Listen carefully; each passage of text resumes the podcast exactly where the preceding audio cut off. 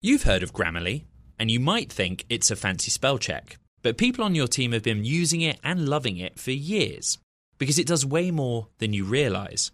Grammarly is a secure AI writing partner that works seamlessly across apps and websites and can write an instant first draft in a few clicks, not a few hours. When every word your team writes is clear, concise, and on brand, companies can save 19 days per employee per year. Learn what better writing can do for your company at grammarly.com. Grammarly, easier said, done. From Silicon Valley to Wall Street, the promise and perils of artificial intelligence are playing out on the world stage. But what will the next phase of AI adoption look like? Which companies, from big tech to startups, will dominate? And where do the risks and unintended consequences lie? I'm Emily Chang. Join me at Bloomberg Tech in San Francisco, May 9th, to answer many of the industry's burning questions, alongside Snap's Evan Spiegel, Xbox President Sarah Bond, OpenAI's Brad Lightcap, top researcher Dr. Fei Fei Li of Stanford, and many more. More details and just a few tickets left at bloomberg.com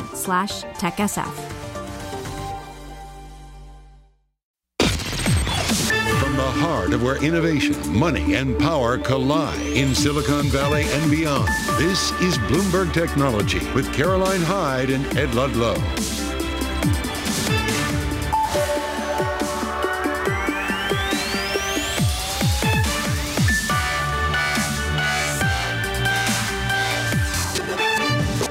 I'm Caroline Hyde, back at Bloomberg's World Headquarters in New York. This is Bloomberg Technology. Today, tech, it's on top. We are diving into the AI rally. Here's looking at you, Marvell and NVIDIA. Hype versus reality. And later we have ARK's Cathie Wood joining to discuss that rally, why she sold out of NVIDIA in her flagship fund at the start of the year. And as we approach Memorial Day weekend, how is AI changing how we travel? Choice Hotel CIO, that's Brian Kirkland, is going to join to explain more on what to expect. But first, let's just have a look at the macro picture. You know what is weighing over this market over the last few trading days. It has been the debt ceiling debacle. It continues, still no answer, but there is hope. And it's driving the Nasdaq up 1.8% as we head towards the weekend. Volume's just a little bit thinner ahead of the Memorial long weekend here in the United States. Two-year yield actually seeing a reversal right there. You're seeing seven basis points, almost eight basis points still pushing higher. Is that on the inflationary read that we see? The macro data coming in just showing that the Federal Reserve still needs to tamp down on that all-important price, the PCE data that they particularly look at, more 4.4% year-on-year growth. Bitcoin, though, managing to get a bid as the US dollar calms down a little. Maybe we're not searching for such safety from the US dollar today. Let's get the latest, though, on this debt ceiling negotiations because it is fast moving. Bloomberg's Balance and Power co-host Joe Mathieu, I'm pleased to say, is with us in Washington. And just, is it going to be a busy weekend for you, Joe?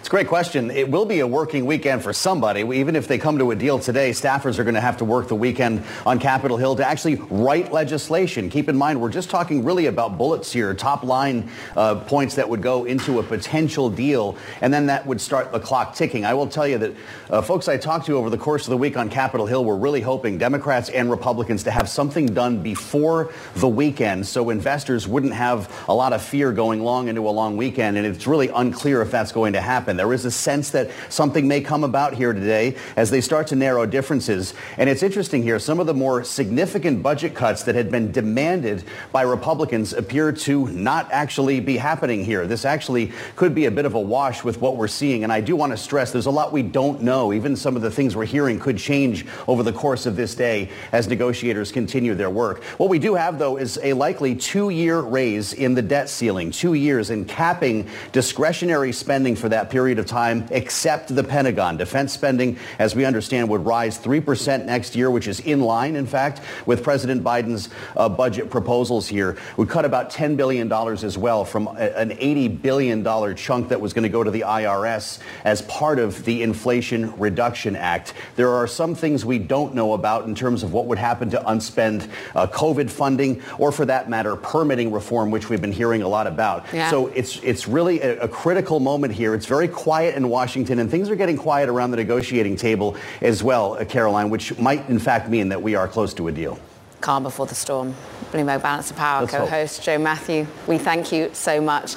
Let's dive into some of your tech movers though on the day because aside from politics, we are front and center artificial intelligence on the day. Just look at how some of these companies are being powered. I want to first though check in on what's happening with Tesla because actually getting a nice rally here. Interestingly, frenemies for the day, Ford plus te- Tesla, maybe sharing some of that charging infrastructure. They do this deal, they go on, guess where, Twitter Spaces to discuss it. Tesla currently riding high up almost 6% on the day. Nvidia though, up 1.8% after that enormous rally the previous day post their earnings, really adding, what, 180 billion in one day to the market capitalization. We haven't really seen that. Only three times in history have we seen that sort of market cap add on one single day. Marvell, playing some catch up too. Look, this is a $50 billion overall market cap for this company, so nowhere near the near trillion that NVIDIA is coming upon. But Marvell Technology also showing that artificial intelligence is the way for chip makers at the moment. 27% rally as their numbers show that artificial intelligence could be driving their future revenue growth. Let's dig into that AI rally. Let's do it with Bloomberg Intelligence's Mandeep Singh. Mandeep, $200 million is there or thereabouts they get from AI-powered silicon, and it's going to grow, if not double, they think. What, 400 million in the fiscal 2024? Yeah, and they're talking about 800 million now. So that is what I think got the market excited. But look, uh, I think one thing is clear is inventory bottoming is playing out for all uh, or most of the chip makers. I wouldn't say that for memory yet, but for the fabless chip makers, we saw that with NVIDIA, you know, they raised their guidance by almost 40%. So we didn't see that kind of a guidance raise, but uh, I think the bottoming part is almost certain given what we are hearing from everybody. Just remind us where Marvell has leaned in. What are they in particular offering in terms of networking, in terms of the ability to service what basically is a huge compute need by nearly everyone right now?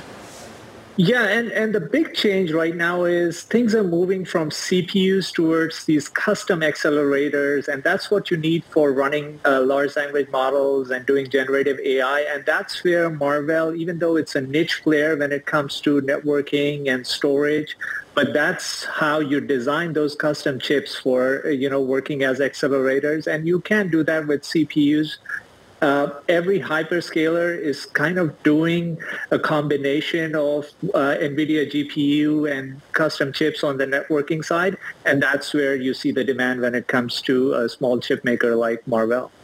Well, we can see the public market impact on the day. Bloomberg Intelligence's Mandeep Singh. Thank you so much for breaking it down. And let's just think about how this affects publicly traded companies, how it affects, of course, those that are raising capital in the private markets as well. We're going to get the VC angle with Sarah Kunst, Cleo Capital Managing Director and Founder. And Sarah, you hit me up on Instagram, in fact, saying this NVIDIA price point, the level that they're trading at, the overall price, this is really hefty stuff. Where are you starting to see the value in AI play, particularly on the chip side of the equation?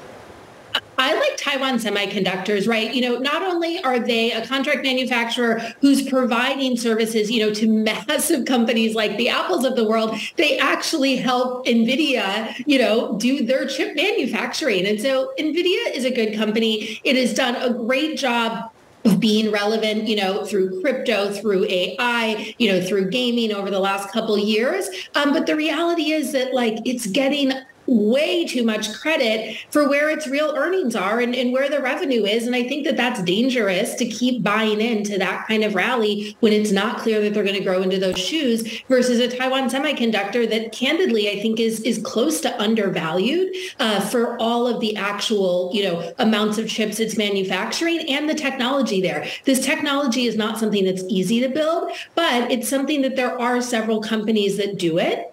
And the reality right now one of those companies is getting crazy credit and all the other companies are sort of not feeling the love. Yeah, when I'm looking at what 20 times future earnings is where we're currently trading at for TSMC, when you're looking over at what that sort of price point is for Nvidia, we are 55 times future earnings.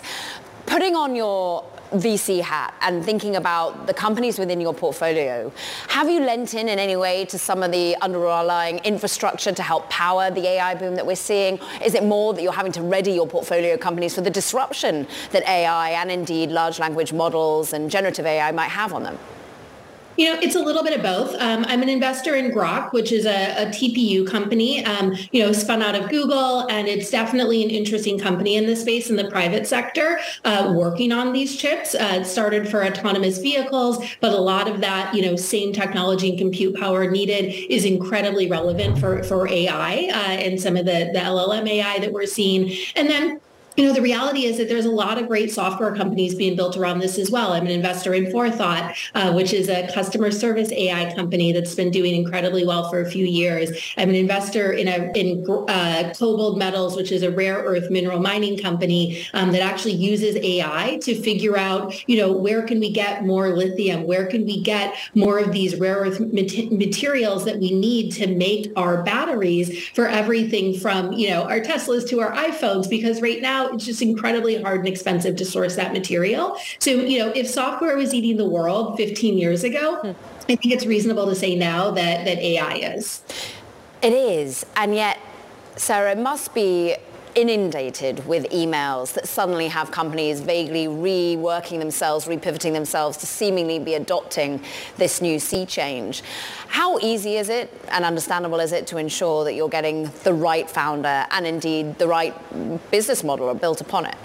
Yeah, absolutely. You know, the reality is that that um, a lot of people who were Web three companies a year ago hmm. and you know big data companies three years before that are now suddenly AI companies, and they either have the smartest, most you know visionary founders in the world who who just can never quite get a product launched, or you know they're hustlers and they're trying to make it work. But the reality is that you know they're they're sort of chasing the trend, and so the nice thing about AI is that it's not an easy space, um, meaning that if you come in and you don't have pretty significant, you know, uh, engineering experience, you don't have some experience with AI, with, you know, ML, with, with large language models, all of those things, you know, it's incredibly hard to say that, that you have a chance at credibly building. Now, could you build a really slick consumer application that pulls in, you know, that relies on on APIs from existing AI companies? Absolutely. And I think we'll see a lot of those, and, and that's not a bad thing. Um, but it, it is surprisingly somewhat easy to tell who's real and who's not,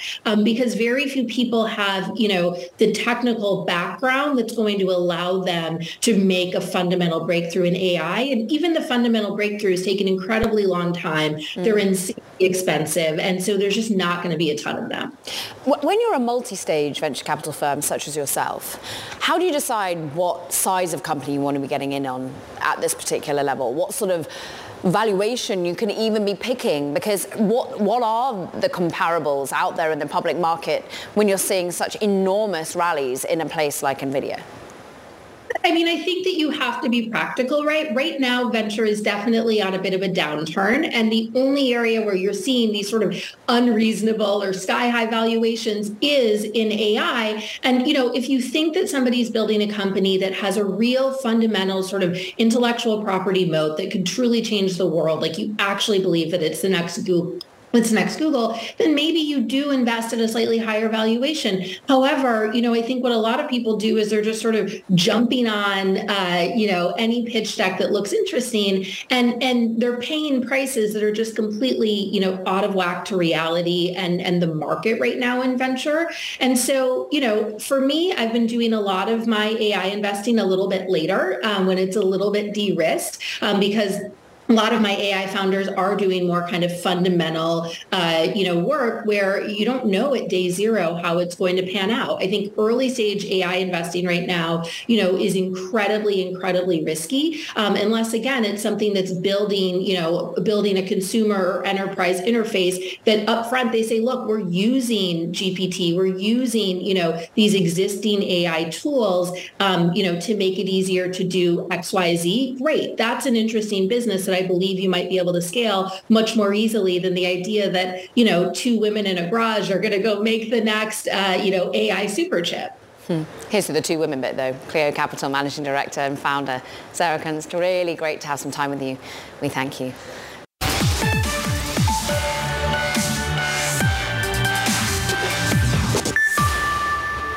Builder AI is an AI-powered software platform. It's raised more than $250 million in its Series D fundraising, led by QIA, the Qatar Fund. I sat down with the co-founder, Sachin Dev Duggal, at the Qatar Economic Forum, where he discussed the importance of digital innovation and, in fact, well, the investment he received from that sovereign player and how it marries with VC. Just take a listen. Our total round was 250 million. Um, the region for us is really important, not only um, the GCC, but also because we think between the markets here, there's so much digital innovation that's going on, so many small businesses that are now building software. Um, but I think the second thing is, um, especially with the QIA, they're a very patient investor and long-term capital. And when you're trying to build something generational, um, you're going to make mistakes and you're going to learn from those mistakes and you want someone that's not running necessarily a seven-year cycle, yeah. but they're really thinking about the world at large. You, of course, kept on some previous investors, Insight, for example. Yes. What's interesting, do VCs, do you think, have to be worried about basically startups now going direct to sovereign wealth funds? Is that becoming an obvious form of capital now, not needing to see these sort of, you know, middle people who are venture capital? Look, I think it's different, right? I, I, I don't see the big sovereigns writing $1 million checks, $10 million checks. Um, I, definitely think Series C and D, you're at the early end of it, but you could easily cross over into sovereigns, just like you could cross into crossover funds at that point. Um, it really depends on what you're building.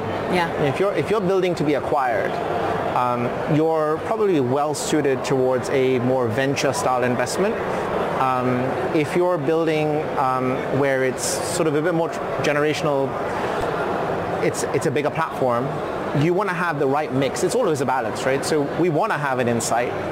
We want to have an ICONIQ, but we also want to have a QIA. And what it does is it gives us the right pools, but also the right connectivity.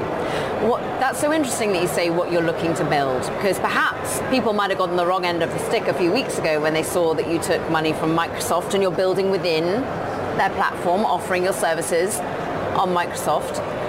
Why did you do that? If you're looking, I'm trying to insinuate and read between the lines that you're building to be a big public company, individual, and scale great heights. Look, and it, it might sound brazen. We're looking to build a trillion dollar business. We're not looking to sell for a few billion. It's not our MO.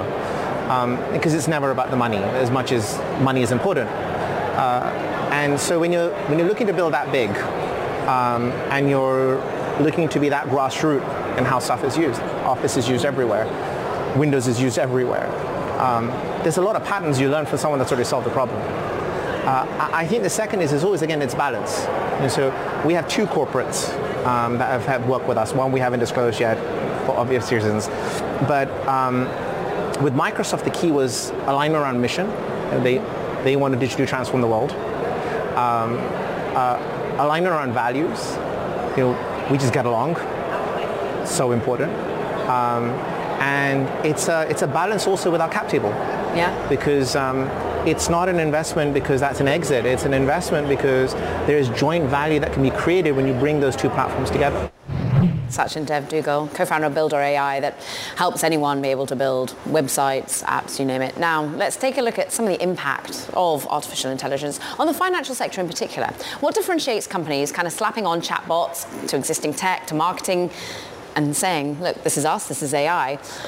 Maybe we're starting to call it AI washing. And well, those actually are on the differentiated side. Who's actually building the artificial in products that people really need? Let's bring in Ramp CEO. He's Eric Glyman for more on this because you've been coining and using this frame, AI washing.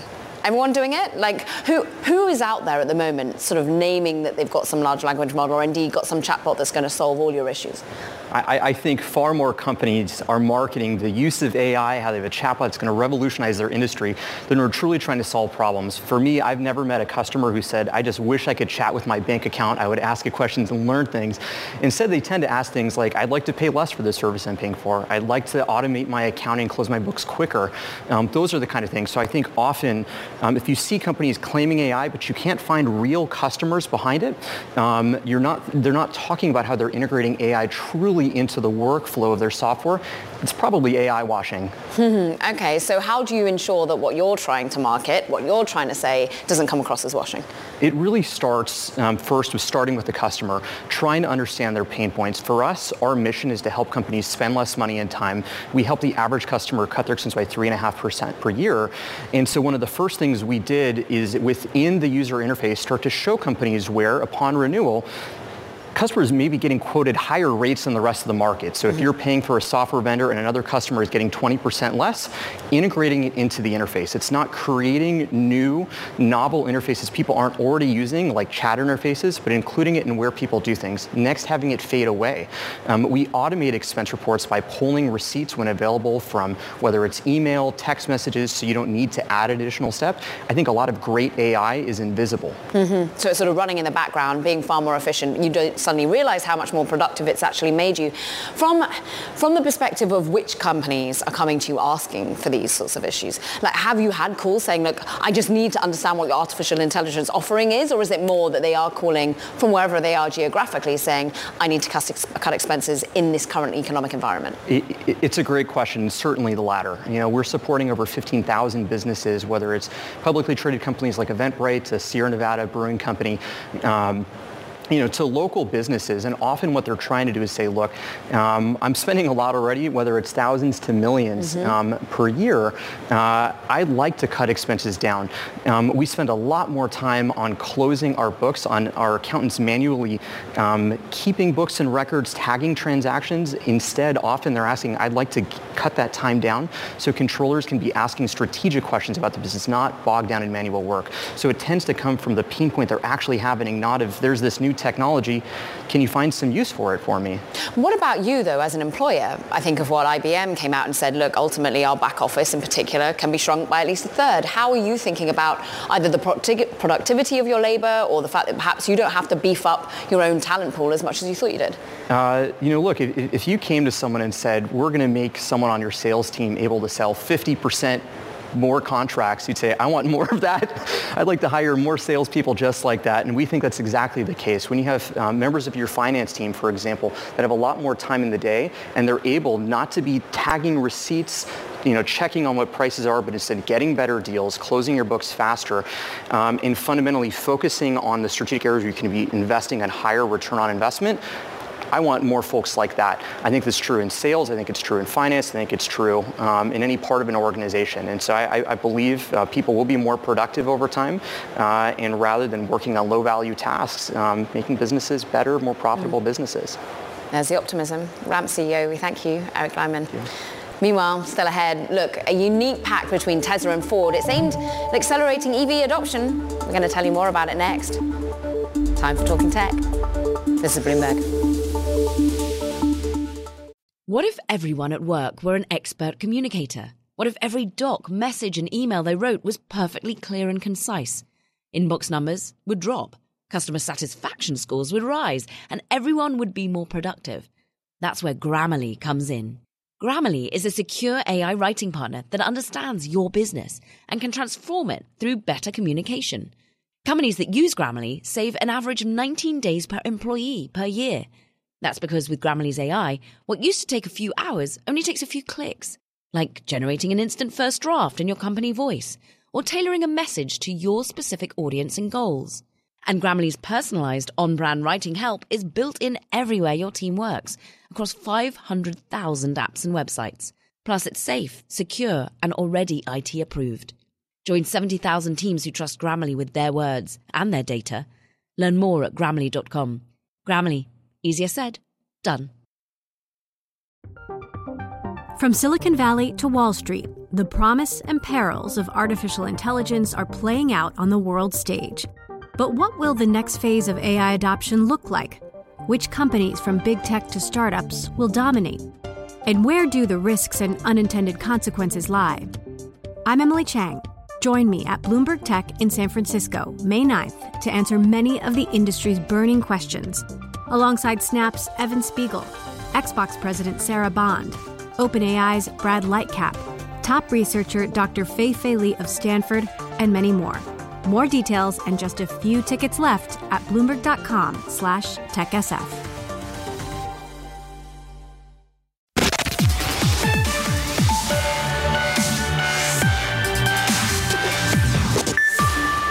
And it's time now for Talking Tech. First up, a rare partnership between electric car rivals, Tesla and Ford. They're starting in spring 2024. Ford customers will have access to more than 12,000 Tesla superchargers across the US and Canada. Ford's EVs will have to use a special adapter, but its later models will have the Tesla charging capability built in starting 2025.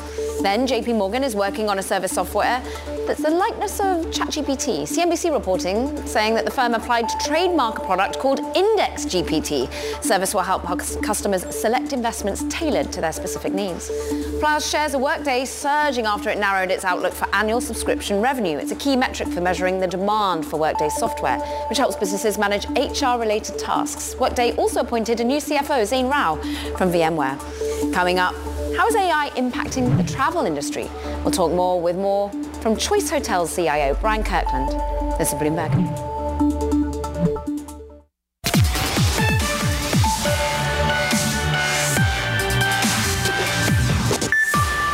Welcome back to Bloomberg Technology. I'm Caroline Hyde in New York. Now, let's talk about travel because clear, just think about the way in which you get through an airport. Well, its fees, are they still worth it? Now that the TSA lines are kind of getting faster themselves. That's what many customers are wondering. Lately, Clear's lines have been backing up themselves, with some annoyed travellers citing a lack of staff, some fickle computers, and at times clumsy process of escorting people to TSA checkpoints, which could all be, of course, potentially due to Clear's own success and its explosive growth.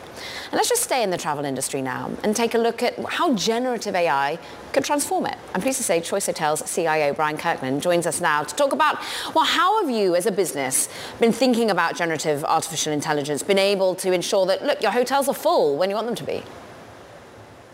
You know, at the end of the day, Choice is a company. We've been using AI for a long time. Generative AI has the buzz right now. It's the thing that everybody's talking about.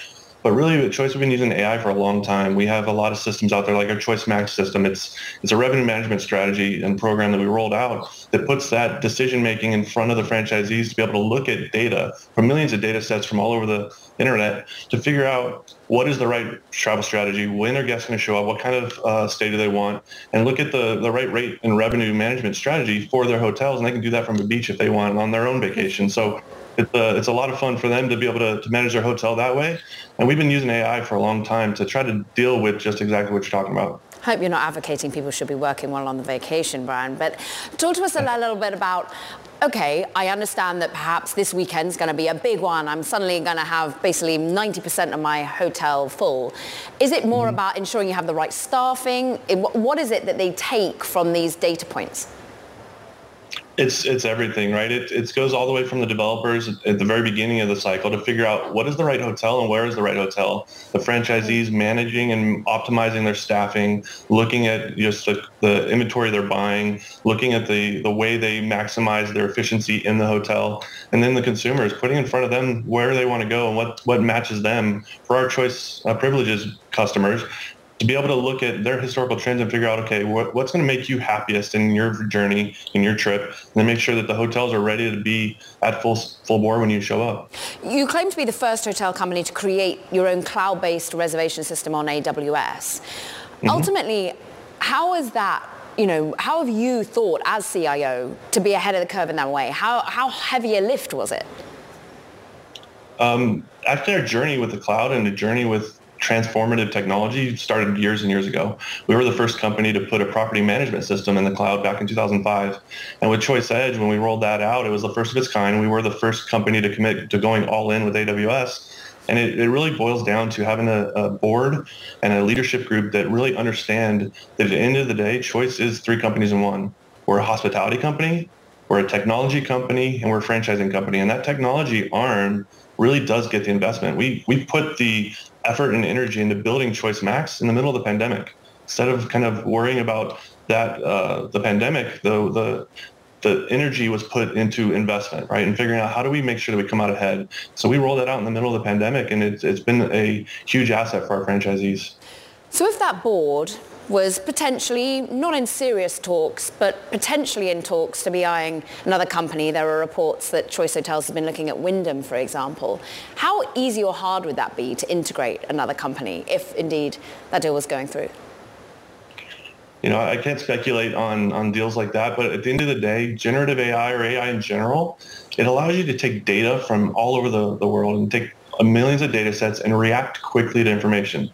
So the things we're doing with our, our trip planning, things we're doing for guests, the things we're doing with picking the right location for a hotel, picking the right revenue management strategy, all of those things are cored in the ability to, to use AI.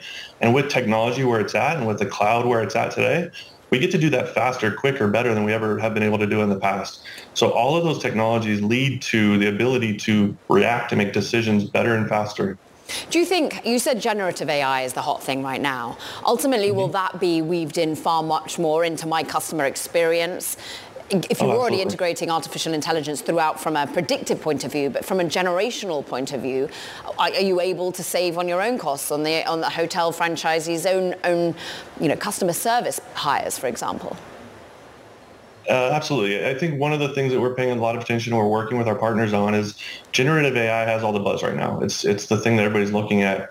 To be commercially viable and to be something that, that really transforms how we do business, and not just you know how guests and, and you know people in the world use generative AI for the the great amazing things it does right now, but to commercially use it, we need to make sure that we can securely use it.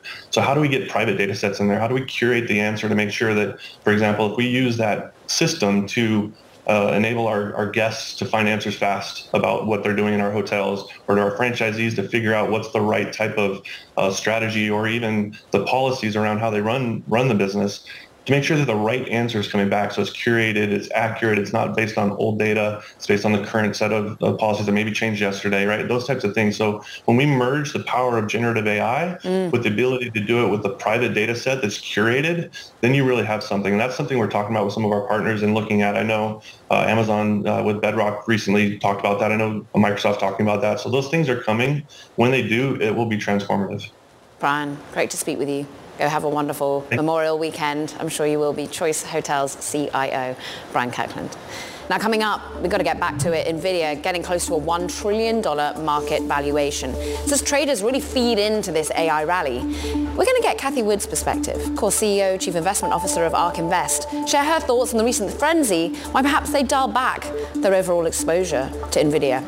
But she does have exposure to this one, Palantir. Check it out. Shares currently up more than 7%. Remember, this is another company saying that they are all in in AI. In fact, they want the whole market. From New York, this is Bloomberg.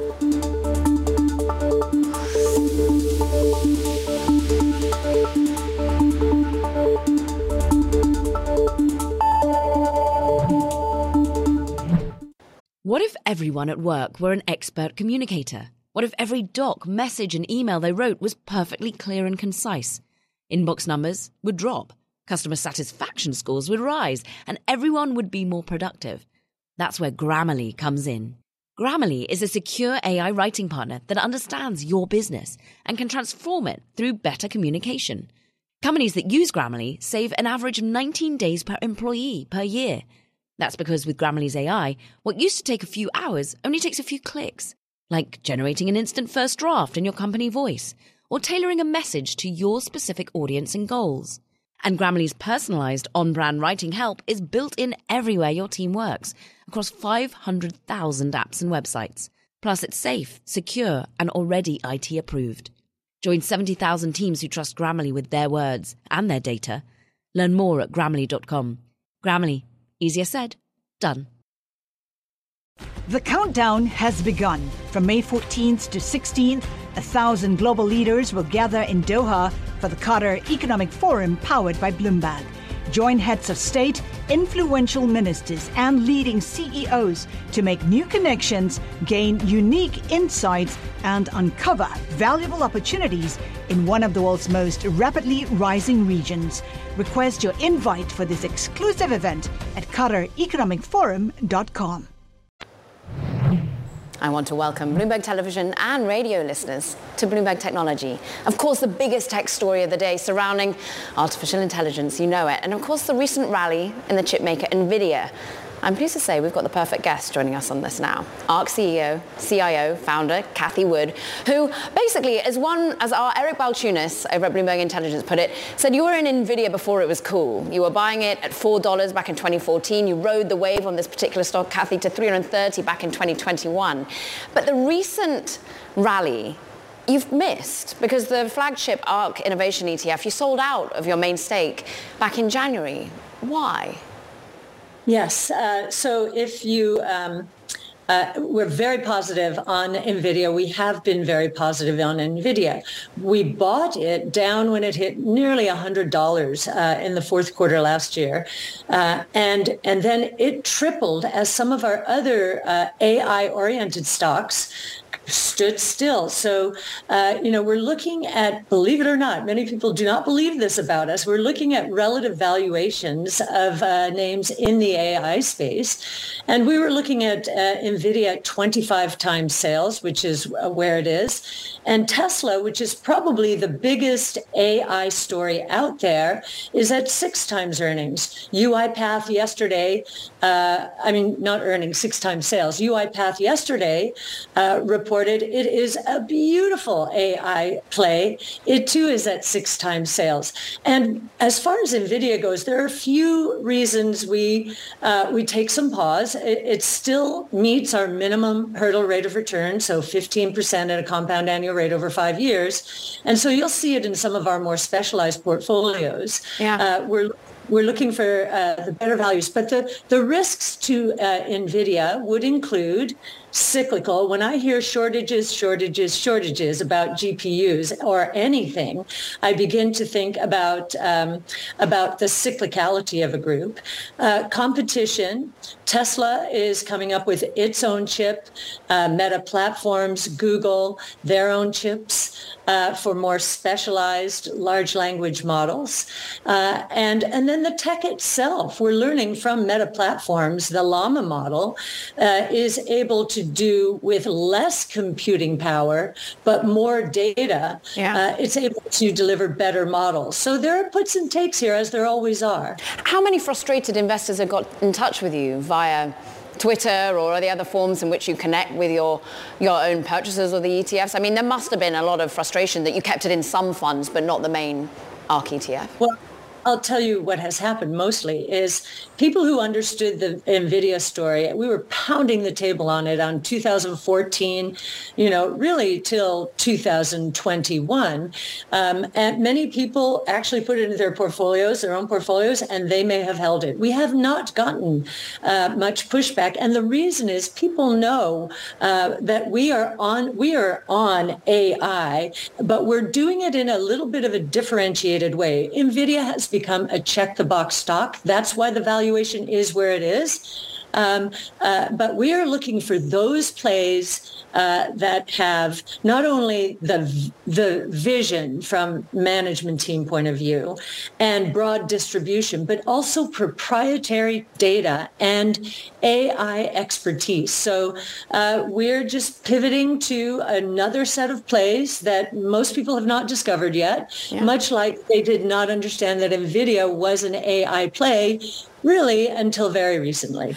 So Palantir you mentioned, or UiPath you mentioned, Tesla you mentioned.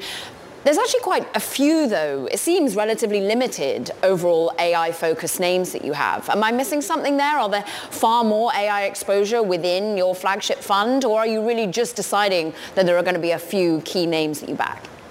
No, our, uh, Twilio would be another name. Almost every company, except for well, actually, even including uh, the multiomics companies like Exact Sciences uh, uh, are using uh, their own proprietary data and their broad distribution networks to gather information and create better products and services. So I would say almost every company that we have in the portfolio is in some way, shape, or form, we ask the question, how are you harnessing this uh, powerful tool called uh, artificial intelligence.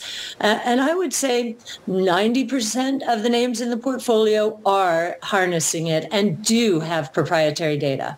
What caught my eye, and we've actually seen so much disruption already to the market capitalization of companies when they have found themselves disrupted by, for example, a ChatGPT. I think of Chegg, the education company. But you noted that Apple, for example, its apps platform could be disintermediated by ChatGPT platforms.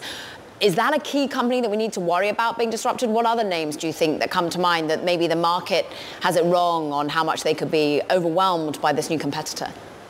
Well, uh, for Google, uh, Chat G- GPT was either the worst thing that has ever happened to it, or or maybe the best thing.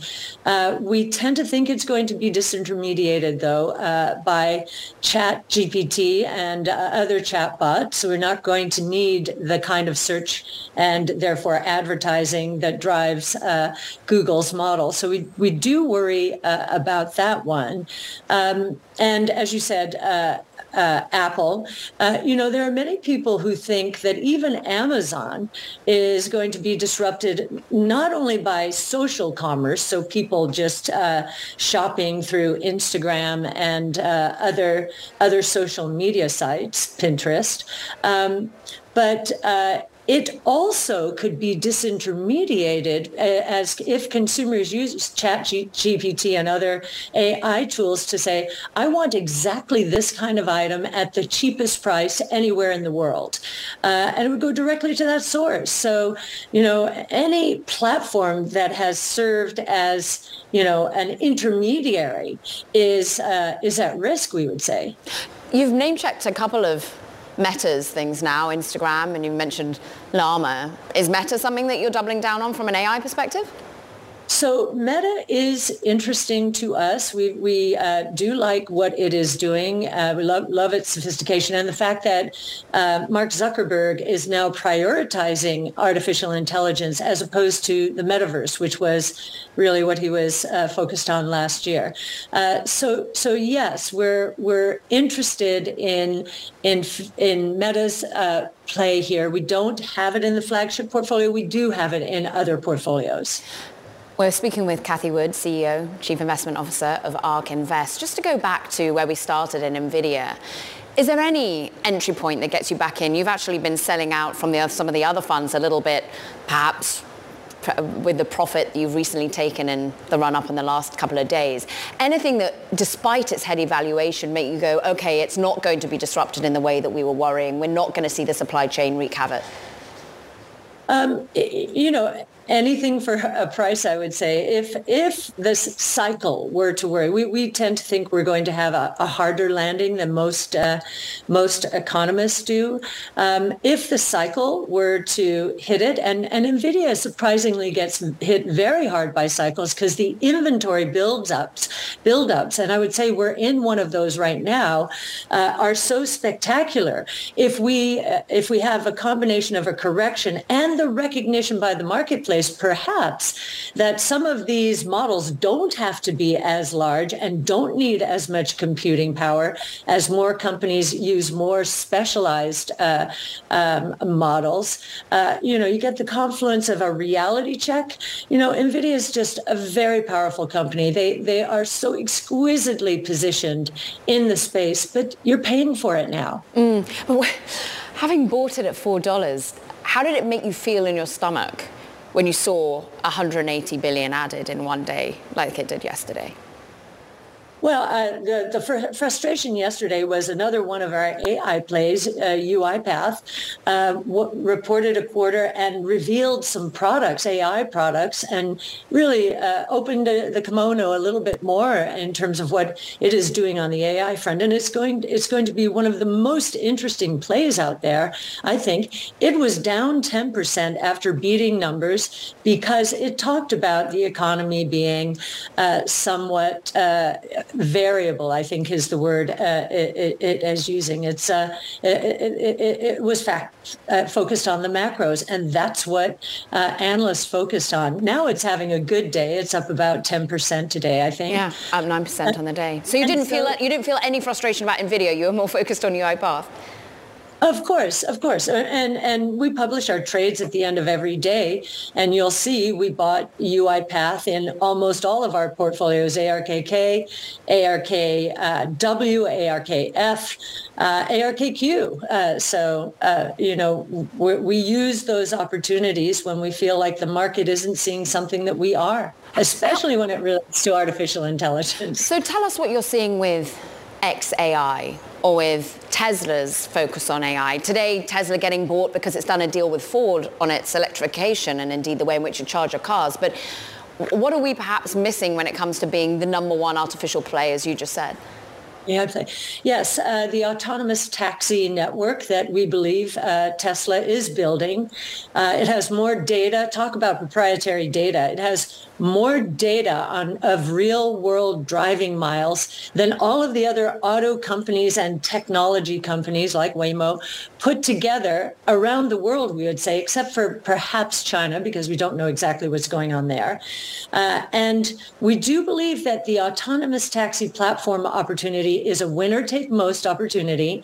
The company that gets a person in an autonomous vehicle from point A to point B as quickly as and safely as possible yeah. is probably going to get the lion's share of the market. And that company will, in the United States, uh, we believe, be Tesla. And we believe globally that opportunity will scale from zero today to eight to ten trillion dollars in revenues uh, by 2030.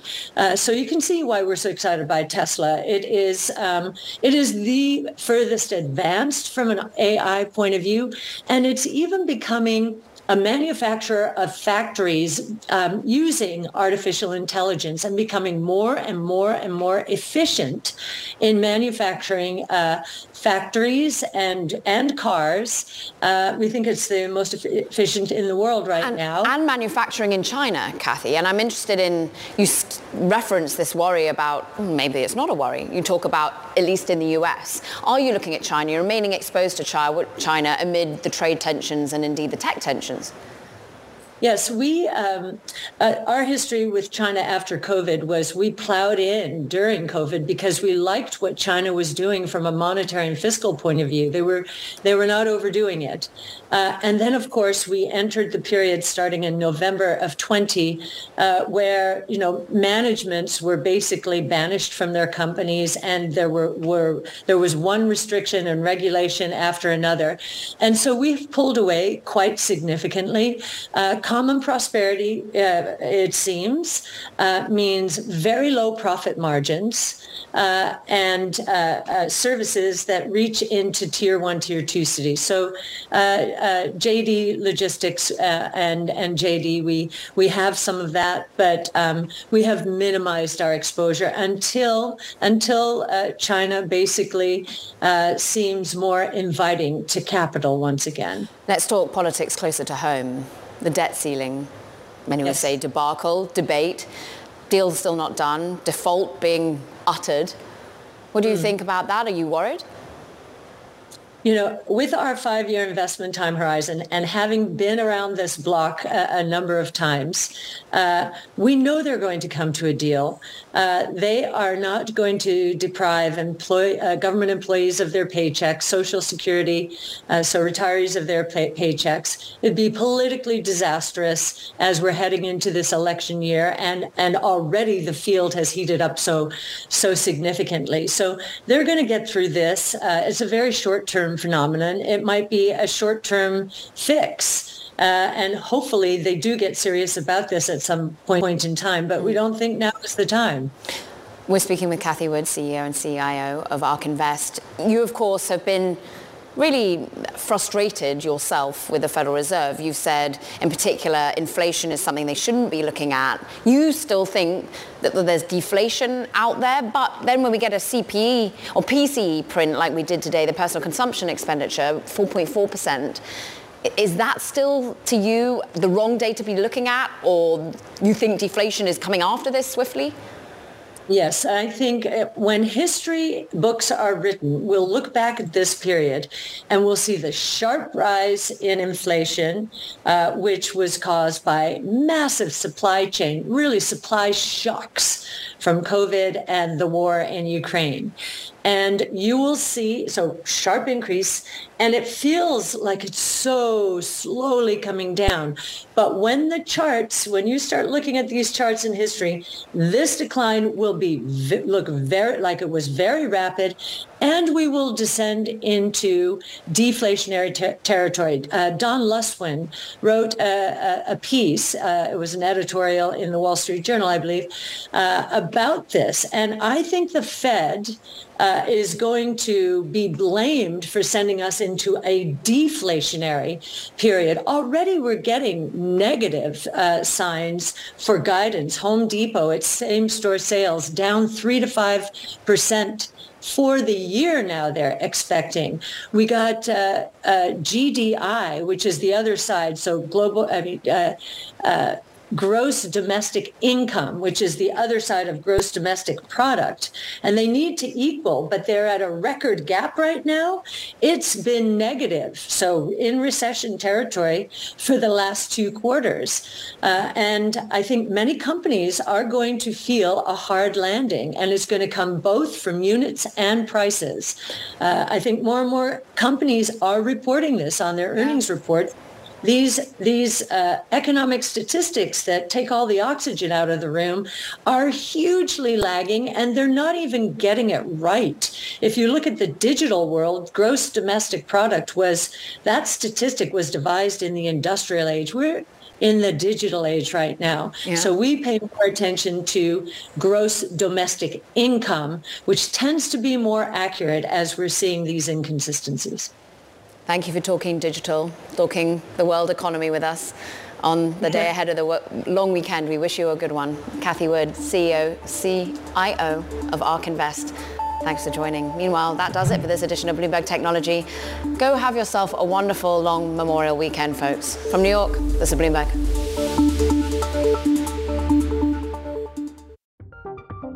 From Silicon Valley to Wall Street, the promise and perils of artificial intelligence are playing out on the world stage.